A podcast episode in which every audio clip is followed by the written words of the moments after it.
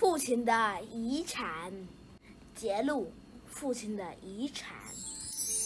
村庄里住着一对父子，父亲虽然有很多财产和仆人，却只有一个亲人，那就是他的儿子。亲爱的儿子，希望你能成为一个有智慧的人。父亲，我会努力的。儿子坚定地说：“多年后，儿子要读中学了。孩子，我希望你能增广见闻。你要不要去耶路撒冷进修呢？假如我去了耶路撒冷，您就会变成孤孤零零一个人呢。你不用担心我。”父亲笑着说。第二天，儿子出发了。父亲则一直挥手，直到儿子的身影消失在地平线上。不久，父亲染上了疾病，没有好转的迹象。我或许要死了。如果儿子赶不及回来，那该怎么办呢？烦恼多日，他想到了一个好办法。父亲写下一份遗嘱，对仆人说。假如我死了，你就打开这份遗嘱吧。几天后，父亲去世了。老主人为什么要把这份遗嘱留给我呢？仆人急忙打开遗嘱。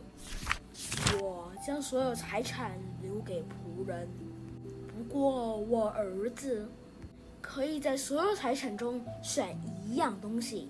哦，这这怎么可能？主人的财产都变成我的了。仆人读完遗嘱，兴高采烈地跳着，我要赶快告诉小主人这个消息。于是他匆匆忙忙赶到耶路撒冷。小主人，小主人，不好了，老主人过世了。什么？儿子吓坏了。一口气跑回家，父亲呢？我的父亲呢？儿子哀伤地为父亲举行了葬礼。这时，仆人拿出了遗嘱：“小主人，现在这家的财产都是我的了，你可以从中选一样东西。”儿子接过遗嘱，这。这是父亲留下来的遗嘱吗？儿子无法理解父亲的行为，开始对父亲不谅解。这样不行，我还是去请教一位贤明的拉比吧。儿子将事情告诉了拉比。拉比，父亲为什么要留下这样的遗嘱呢？拉比沉思了一会儿。年轻人，你父亲是一位伟大的智者，他一直在为你着想。父亲将所有遗产都留给了仆人呐，孩子，你父亲非常了解仆人的个性。假如他写下将所有财产都留给你，那这个仆人会怎么做呢？或许就不会通知我了，还会把财产都带走。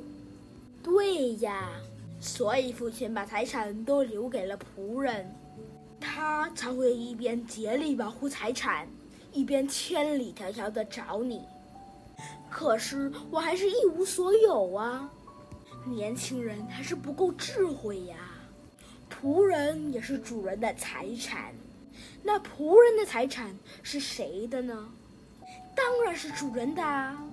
儿子肯定地说：“那么你可以选择这个仆人吗？”哦，我终于明白了父亲的苦心。拉比点点头：“你明白父亲有多爱你了吧？”“是啊，我太愚蠢了，完全比不上父亲的智慧呀。”儿子继承了所有的遗产，努力成为一个真正充满智慧的人。